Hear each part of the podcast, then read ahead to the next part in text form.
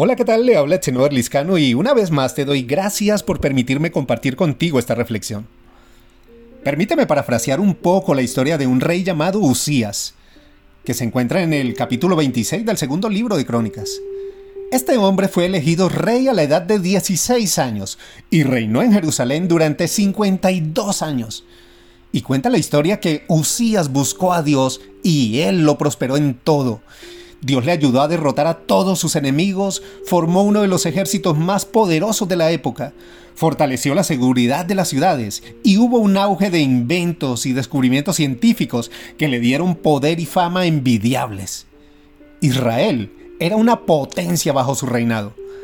Pero cuando se hizo más fuerte, su corazón se llenó de orgullo y quiso imponer su poder eso le llevó a ofrecer un sacrificio que no podía, por tanto, le dio lepra en la frente y pasó de ser el hombre más importante a vivir aislado en una casa donde murió solo, sin gloria y leproso. Tremendo, ¿verdad? La invitación esta semana es a ser humildes y a buscar a Dios. El orgullo cierra los cielos y puede ser tan sutil que se disfraza de falsa humildad o tan directo que nos hace actuar con arrogancia, vanidad y ese sentimiento de superioridad que nos lleva a herir y dañar a otros. Piensa en esto. Cuando todos acusaron y juzgaron a María Magdalena, Jesús la defendió con humildad y la perdonó con dulzura. Saqueo fue perdonado con tanta misericordia que no hubo espacio para recriminaciones. Y sin ir más lejos, ¿Recuerdas la forma que Dios te recibió, te abrazó y te acogió con tanto amor y con tanta bondad, a pesar de todos tus errores? Él no te juzga, no te recrimina y nunca te hará sentir devaluado, defectuoso o ignorante. Por el contrario, te ve y te trata como la niña de sus ojos, como su hijo, como una joya valiosa.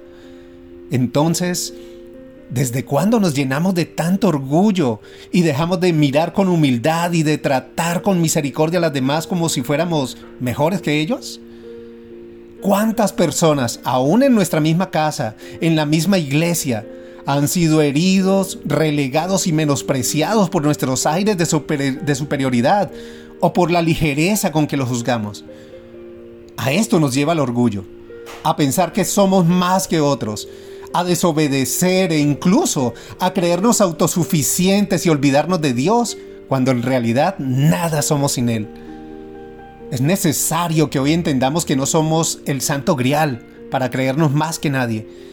La humildad llega cuando entendemos que somos simples vasijas de barro, unas más decoradas que otras, pero al final, simples y frágiles vasijas de barro a las que Dios ha querido usar para manifestar su gloria.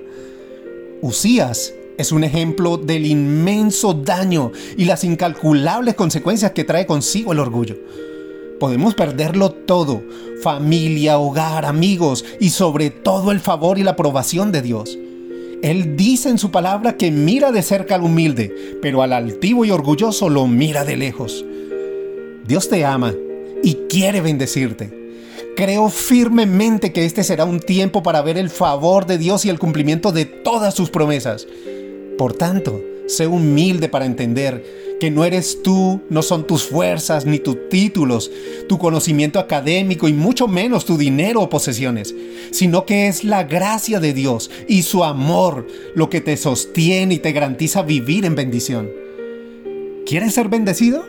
Deja el orgullo y búscale verás cómo, al igual que Usías, Dios te prospera en todo, te librará de todos tus enemigos, te quitará toda aflicción y pronto verás su gloria en todas las áreas de tu vida. Pido a Dios que guíe tus pasos y te llene de paz, que te ayude a sacar todo orgullo del corazón y te guíe a actuar con humildad siguiendo el ejemplo de Jesucristo. Oro para que esta sea una semana en la que puedas ver cielos abiertos, que bendiga la obra de tus manos, te guarde donde quiera que vayas y te sane de toda enfermedad. En el nombre de su amado Hijo Jesucristo. Amén. Feliz semana. Que Dios te bendiga.